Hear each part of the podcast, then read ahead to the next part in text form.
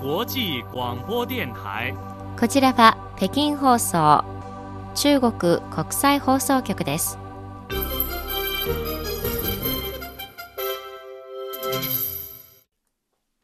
こんばんは。ニュースをお伝えします。まずこの時間の主な項目です。中国の習近平国家主席は16日ネパールの旅客機墜落事故を受けバンダリ大統領にお見舞いの電報を送りました。中国の劉鶴副総理は17日スイスで行われた世界経済フォーラム2023年年次総会に出席し挨拶を行いました。今年に入って中国製の LNG 液化天然ガスを輸送する船の新規受注は前の年と比べ4倍増となり世界シェアの3分の1を占めていることが分かりました。以上がこの時間の主な項目です。はじめに習近平国家主席は16日ネパールの旅客機墜落事故を受けバンダリ大統領にお見舞いの電報を送りました。習主席は電報の中でネパールで旅客機の墜落事故が発生し多くの死傷者が出たことに驚いており中国政府と人民を代表し犠牲者に深い哀悼の意を表し遺族らに心からのお見舞いを申し上げると示しました。なお李克強総理はこの日ネパールのプラチャンダ首相にお見舞いの電報を送りました。次に中国の劉鶴副総理は17日スイスで行われた世界経済フォーラム2023年年次総会通称ダボス会議に出席し挨拶を行いました。劉副総理は先頃開かれた中央経済活動会議では2023年の経済活動について全体的計画が定められ発展を最重要の任務に据え置き対外開放を全方位的に拡大することを堅持しなければならないと強調した。不動産分野のリスクについては合理的な流動性を提供し効果的な需要を積極的に拡大する。一国主義と保護貿易に反対し国際協力の全面的な強化を推進していく。さまざまな努力を経て今年の中国経済は全体的な好転を実現し成長率が正常な水準に達することができるだろうとの見解を示しました。今回の年次総会のテーマは分断された世界における協力の姿。フォーラムに出席する前劉副総理はチューリヒでスイスのケラズッター連邦参事兼財務省ウェリー・マウラー前連邦参事兼財務省とそれぞれ会談し中国とスイスの両国関係の発展を共に推進し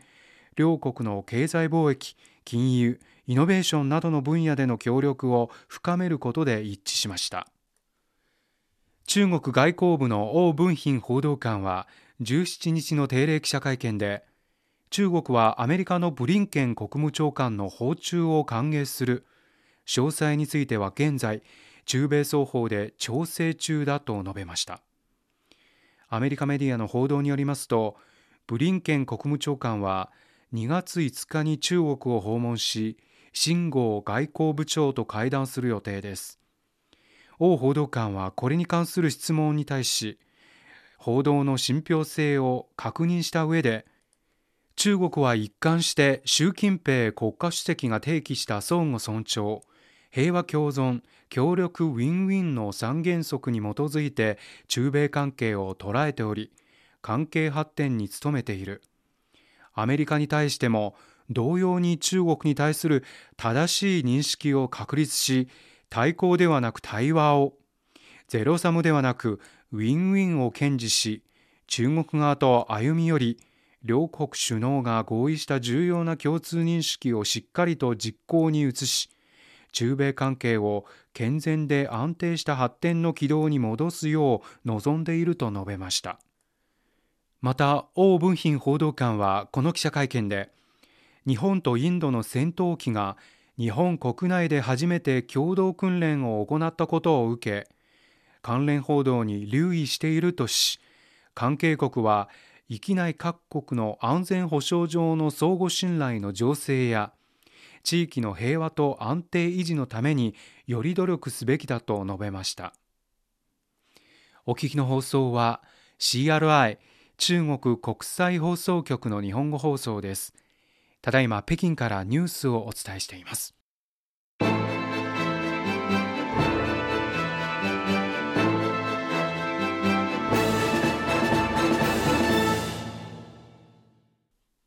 次に中国の太平国連次席大使は17日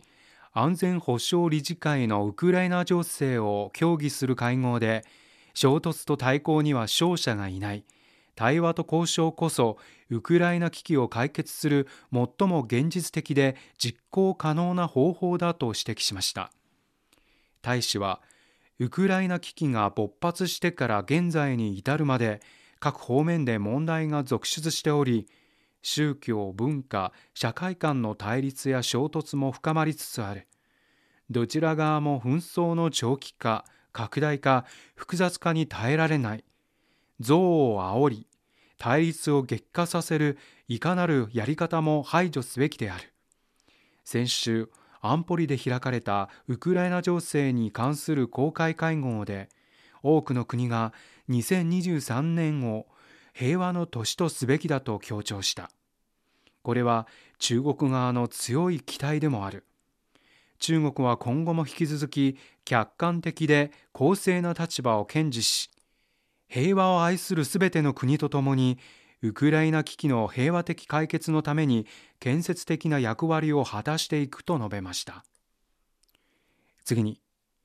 今年に入って中国製の LNG 液化天然ガスを輸送する船の新規受注は前の年と比べ4倍増となり世界シェアの3分の1を占めていることが分かりました。ヨーロッパのエネルギー危機を背景に2022年から LNG 船への需要が急増し世界的に不足している状態が続いています。そんな中中国は LNG 船の生産能力を強化するためいくつかの造船所は増資に踏み切りました。現時点で外国からの予約注文が2028年まで入っている造船所もあるということです。中国船舶工業業界協会によると2022年の中国製 LNG 船の新規受注は前の年と比べ3.8倍増の481万トンで過去最高を記録しました。また世界市場における中国のシェアは2021年の12%から2022年には30%以上に拡大しており中でも17万4000立方メートルの大型船は55隻を受注しており大きな躍進を遂げています。おしまいのニュースです。中国の先物市場は2022年安定的に運営されたことが分かりました。中国先物協会が16日に発表したデータによりますと中国の先物市場は2022年を通して安定的に運営され全国に5カ所ある先物取引所では合わせて67億6800万枚が制約しその取引額は534兆9300億元。アメリカドルにしておよそ79兆ドルに上ったということです。これまで中国で上場している先物オプションは合わせて110種類となっており経済発展の主要分野をカバーしています。以上この時間のニュースを民票がお伝えしました。